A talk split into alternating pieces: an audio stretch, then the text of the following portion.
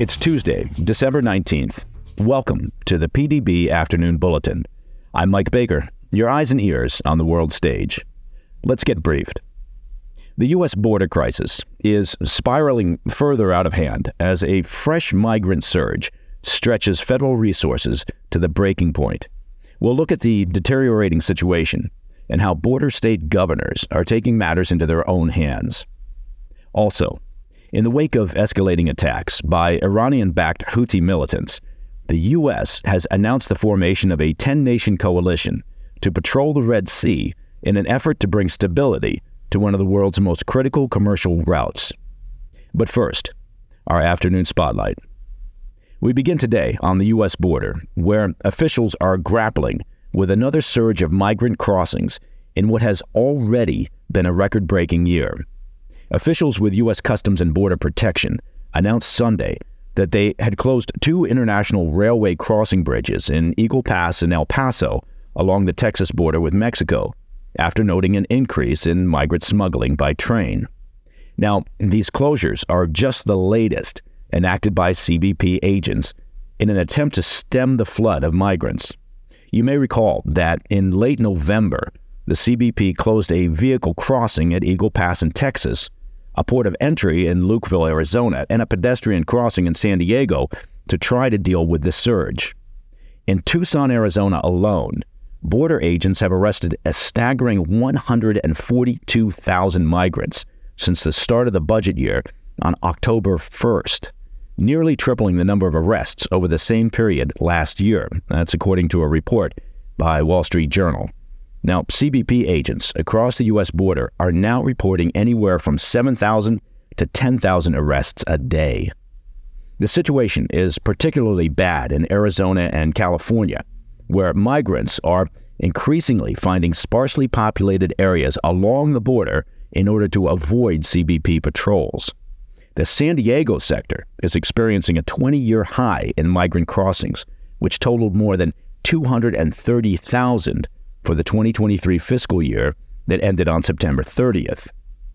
Now, the failure to act at the federal level has spurred border state governors, both Republican and Democrat, to take matters into their own hands. In an unprecedented move that will likely spark legal challenges, Texas Governor Greg Abbott enacted a law on Monday that will allow Texas state law enforcement to arrest people suspected of illegally crossing the border. This power has, until now, been restricted to federal agents. The law, which will go into effect in March of this coming year, will make illegal entry or re entry into Texas a state crime, subject to the jurisdiction of local law enforcement. The protocol calls for Texas magistrate judges to order any migrants swept up by local police to return to Mexico or face anywhere from 180 days to 20 years in prison. Governor Abbott issued a strong rebuke of the Biden administration's border policies at a press conference on Monday, saying, quote, Biden's deliberate inaction has left Texas to fend for itself, end quote. Now, similarly, Arizona Governor Katie Hobbs, and she's a Democrat, signed an executive order on Friday to deploy the National Guard to southern Arizona to assist the agents at the border. Governor Hobbs said she is, quote, taking action where the federal government won't, adding that the Biden administration has, quote, refused to deliver desperately needed resources to Arizona's border. Troy Miller, the CBP's acting commissioner, well, he echoed the frustration of the governors in remarks to the Wall Street Journal on Monday and called on Congress to approve more resources to deal with the crisis. Unfortunately for Miller and the CBP, he'll probably have to wait well into the new year before Congress takes any action. There were some hopes that Congress would pass at least some border reforms this week as part of a compromise between Democrats and Republicans regarding aid to Ukraine. There's a word you don't hear very often anymore in D.C. compromise. Now, Senate Majority Leader Chuck Schumer revealed on Monday, however, that no substantive progress has been made. Despite a weekend of intense negotiations, as they described them, he signaled that the talks would drag on into the new year. All told, some 2.4 million migrant apprehensions occurred along the U.S. border during the 2023 fiscal year, And yes, that's an all time high. Now, as has been reported throughout the past many months, this is no longer just a border state problem. While Texas, Arizona, and California in particular continue to bear the brunt of the influx, cities across America, many of them led by Democrat mayors and city councils, are now seeing what it means to be a border state and to have to allocate massive resources to handle the vast numbers of persons claiming asylum or entering illegally. New York City, Chicago, and numerous other sanctuary cities around the country are now scrambling to find sufficient resources to house, feed, care for, and educate the tens of thousands being dispersed into the country once they cross the southern border. The reality is, the current numbers are unsustainable. Now, we've heard that from Democrat mayors who'd spent years self righteously patting themselves on the back for declaring themselves sanctuary cities without having to actually provide sanctuary. Well, now that tens of thousands are taking them up on the offer, well, they're having to pay the bill, and they're realizing that their city budgets aren't up to the task. So they turn to the federal government for assistance. And once again, U.S. taxpayers end up paying the price for ineffective or incompetent administration policies. We've mentioned it here before on the PDB. Every nation worries about and secures its own borders. As an example, try crossing into Mexico illegally and asking them for health care, housing, and residency. Now, the U.S. could both secure its borders and improve its immigration policies. Those things are not mutually exclusive. But it would take politicians who are willing to compromise and also capable of looking past their next election cycle. And those things, well, they do appear to be mutually exclusive. All right, coming up after the break. In the wake of escalating attacks by Houthi militants, the U.S. has announced the formation of a 10 nation coalition to patrol the Red Sea in an effort to bring stability to that critical shipping route. I'll be right back. Who is there for the families left behind when a service member or first responder dies or is catastrophically injured in the line of duty? Who is helping our nation's homeless veterans? And who is helping our nation keep its vow to never forget 9 11? I'll tell you who the Tunnel to Towers Foundation. The foundation's In the Line of Duty programs honor our nation's heroes and their families. That includes its Gold Star, Fallen First Responder, Smart Home, and Homeless Veteran programs. The foundation's Never Forget programs engage people in 9 11 remembrance across America. Over 80 runs, walks, and climbs a year, dozens of golf outings and barbecues, and the Tunnel to Towers 9 11 Institute is helping to educate kids in kindergarten through 12th grade about our nation's darkest day, 9 11. More than 95 cents of every dollar you donate to Tunnel to Towers goes to its programs. This charity keeps its word and honors our nation's greatest heroes. Donate $11 a month to Tunnel to Towers at t2t.org. That's T, the number 2, t.org. Attention. If you owe the IRS, this is an important announcement. COVID relief is over and the IRS is ramping up like never before, sending out millions of collection letters to start 2024. Do you owe $10,000 or more or have unfiled returns? Now is the time to act. The IRS can garnish your wages, seize your property, and they can even take your home or your business. Don't let the IRS take advantage of you. It's time to call Tax Network USA.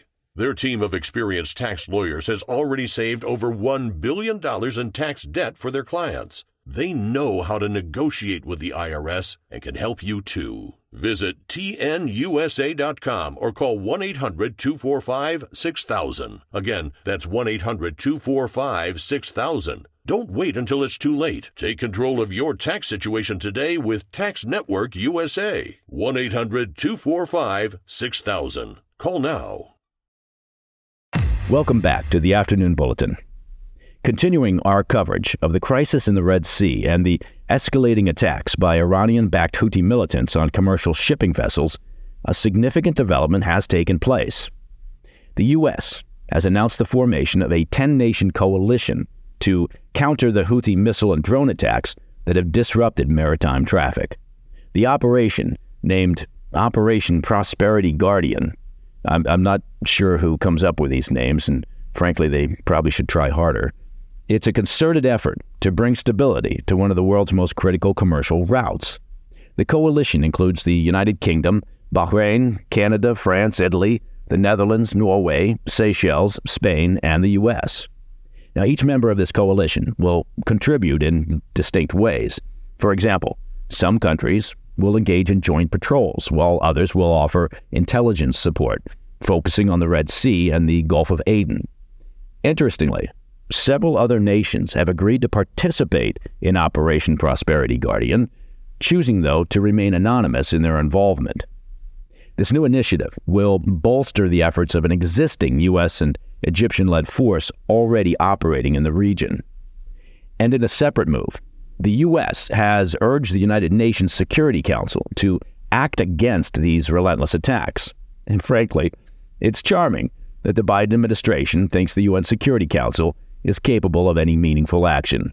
It's charming or delusional, whichever. In response to this development, the Houthi militants remain defiant.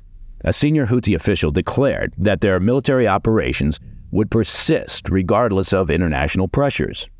Talking to X, a senior Houthi official wrote, quote, Even if America succeeds in mobilizing the entire world, our military operations will not stop, no matter the sacrifices it costs us. He went on to warn of unprecedented military responses to any aggression, and the Houthi official added, Hey, we don't make the rules. We'll stop when our Iranian puppet masters tell us to stop, and not a moment before. If you're keeping score at home, yes, I, I made up that last little quote. To date, the U.S. has not launched retaliatory strikes against the Houthi militants in Yemen, nor targeted their weapon stockpiles or missile batteries. This restraint comes amidst warnings from Iran's defense minister, who cautioned that any multinational task force in the Red Sea could encounter, quote, extraordinary problems. Apparently, the Iranian regime has a short memory and doesn't recall that back in the 80s, when the same Iranian regime similarly attacked and disrupted shipping, primarily oil tankers, the U.S. destroyed nearly half of Iran's navy. In recent weeks, the frequency and intensity of Houthi attacks have escalated alarmingly. Militants have attacked or seized commercial ships 12 times in the last four weeks, currently holding 25 crew members of the ship Galaxy Leader hostage in Yemen. Now, Austin's announcement comes as major shipping lines and oil transporters continue to suspend shipping through the Red Sea until concerns over the Houthi attacks are addressed. And by Houthi attacks, I mean Iranian directed Houthi attacks. As of right now, 11 companies have paused shipping via the Red Sea, including Denmark's Maersk, uh, Germany's Hapag Lloyd, and most recently, oil giant BP. And that, my friends, is the PDB Afternoon Bulletin for Tuesday, 19 December. If you have any questions or comments, please reach out to me at pdb at thefirsttv.com. I'm Mike Baker. I'll be back tomorrow. Until then, stay informed, stay safe, stay cool.